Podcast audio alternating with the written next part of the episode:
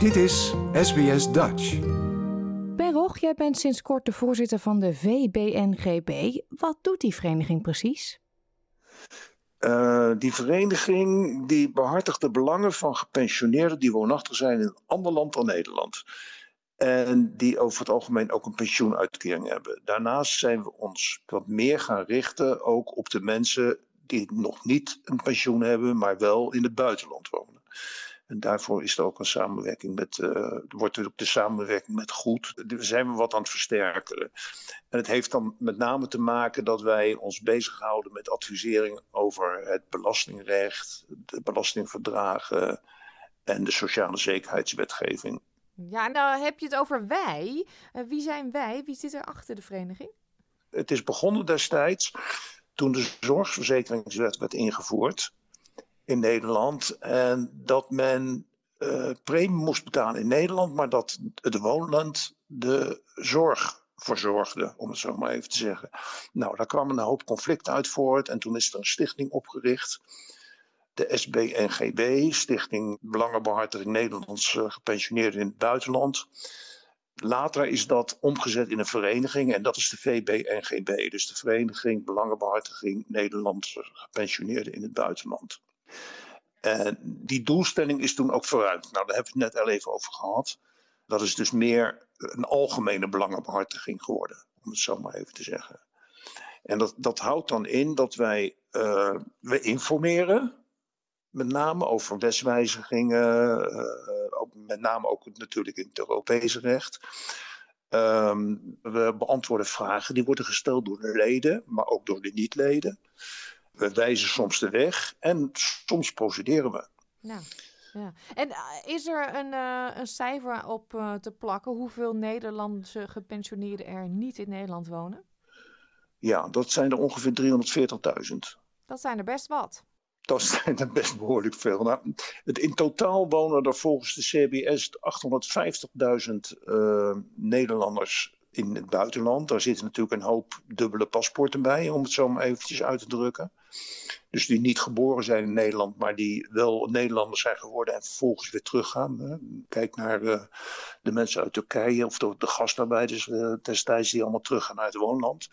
Maar er zijn ook al heel veel, 340.000 gepensioneerden volgens de SPB, hè, die dus AOW krijgen en die wonen in het buitenland. En er zitten natuurlijk ook mensen tussen die gewoon terug zijn uh, naar het geboorteland.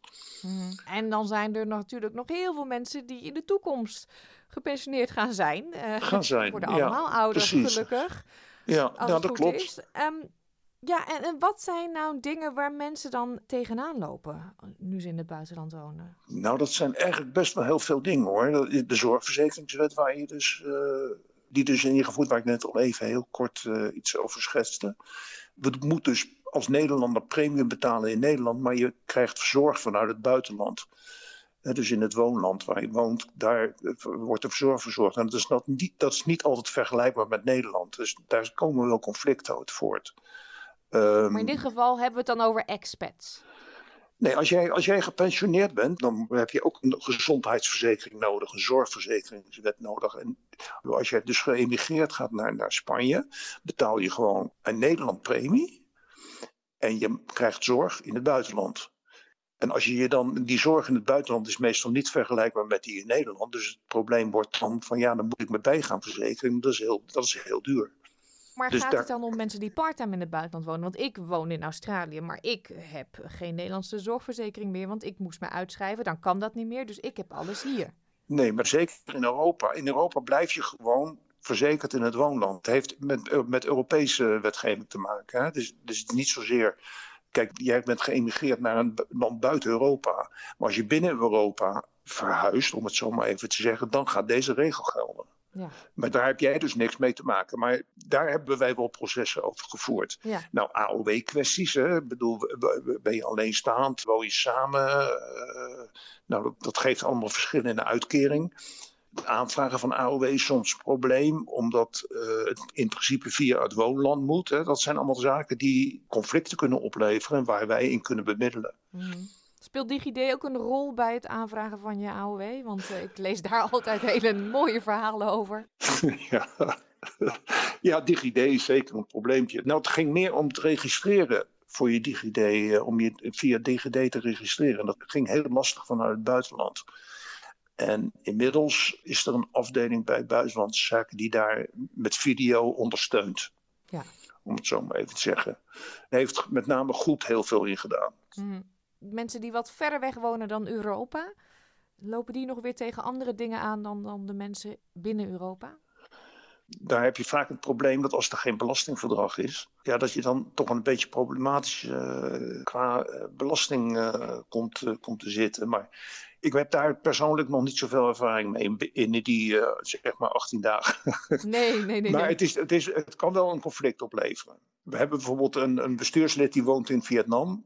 En ja, die heeft ontzettend veel last met Kijk, binnen Europa is het probleem van de bankrekeningen niet zo uh, opportun. Maar in verband met dat wistwasverhaal uh, worden mensen soms geconfronteerd met het feit dat hun bankrekening wordt geschrapt. Omdat er niet kan worden gecontroleerd hoe die, hoe die geldstromen gaan. En daar zijn we nu ook mee bezig. Om daar wat meer informatie over te krijgen. Om daar ook wat aan te doen. Die bankrekeningen die worden gewoon ingetrokken. Je hebt dus gewoon geen bankrekening meer. Dat zou bijvoorbeeld in Australië ook wel aan de orde kunnen zijn. Dat heb ik zeker ook hier vaker voorbij zien komen. Dat eenzijdig uh, ja. een brief verstuurd wordt waarin ja. staat... nou sorry, maar we kunnen je niet langer als klant hebben. Ja, maar daar zijn we dus ook mee aan het meedoende. Om daar uh, ja, wat meer duidelijkheid in te krijgen. En ook om de banken te manen tot uh, wat voorzichtigheid op dat punt. Mm -hmm. Nou uh, zijn er uiteraard ook Nederlandse gepensioneerden hier in Australië. Wat kunnen jullie nou voor hen betekenen? Nou, dat is, een, het is eigenlijk al een beetje uh, de revue gepasseerd, denk ik. Op het moment dat zij zeg maar, tegen problemen aanlopen in verband met een conflict tussen de regelgeving die in Australië geldt en de regelgeving die in Nederland geldt, dan kunnen ze bij ons uh, informatie inwinnen. Ja, en hoe zijn jullie te bereiken?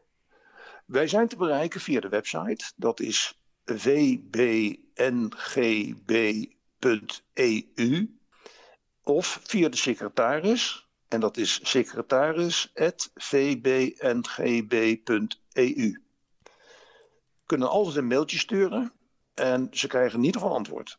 Ja, en ook misschien over dingen waar mensen nu denken, nou, maar dat weten ze wel. Of uh, het is maar iets heel kleins. Wat je al aangaf, jullie waren voorheen meer Europees gericht, willen nu wereldwijd de Nederlandse gepensioneerden bereiken. Dus van alles willen jullie graag op de hoogte gebracht worden, denk ik. Ja, als we er geen antwoord op kunnen geven, dan vertellen we dat uiteraard ook. Maar ook de kleine dingen. Ik bedoel, wat, wat voor ons klein lijkt, kan voor iemand anders heel groot zijn. Ja. Of als heel veel mensen die kleine dingen hebben, is het toch eigenlijk een groot probleem, toch? Ja, precies. Ja, ja dan wordt het vanzelf een groot probleem. Precies, en we hebben ook ja. wel heel veel overlegssituaties met Nederlandse overheidsinstanties, ministeries of met uh, overheidsbestuursorganen, hè, zoals het CAK. Dus we hebben de ingang wel, om het zo maar even te zeggen. Ja. Ik wens jullie heel veel succes met het werk. En ik denk dat we elkaar in de toekomst nog wel een keertje gaan spreken. Want uh, dit zijn onderwerpen. Ik denk dat het uh, heel belangrijk is dat mensen zich bewust zijn van bepaalde zaken. Ja. Hè? Als je jong bent, jonger bent zoals ik, dan is het toch zo'n ver van je bedshow. Maar dat uh, is het natuurlijk ja, niet. maar ja, dan, dan blijft het toch wel belangrijk. En weet je, kijk, we zijn niet duur. Lidmaatschap is 35 euro. Er kunnen altijd vragen gesteld worden, maar op het moment dat je lid bent, kunnen we wat meer voor je doen. Dat betekent dat als je bijvoorbeeld een probleem hebt wat veel mensen aangaat en waar een procedure moet worden gevormd, dan gaan we je ondersteunen in die procedure. Dus dan worden ze ook financieel ondersteund of, of in ieder geval uh, in natura door uh, adviezen en dat soort zaken. En dat is al een paar keer gebeurd dat we een proces hebben gevoerd uh, voor leden, omdat het een algemeen belang had. Mm-hmm. Of een groter belang dan alleen het lid. Ja. En, uh, en hoe meer leden, hoe meer uh, body jullie ook hebben natuurlijk naar instanties toe. Ja, vanzelf. Ja, vanzelf. Ja. Hartelijk dank. Wij zetten de link en het e-mailadres op onze eigen website sbs.com.au slash Dutch. Akkoord. Zodat mensen het makkelijker leuk. uh, kunnen terugvinden. En um, ja, zet hem op. Ga mooi door met dit mooie werk. ja, ja, ja oké. Okay. En ik hoop me ook uh, kunnen inzetten voor Australiërs. Daar gaan we dan bij deze nu vanuit. Afgesproken. Dankjewel, Paulien. Like, deel, geef je reactie. Volg SBS Dutch op Facebook.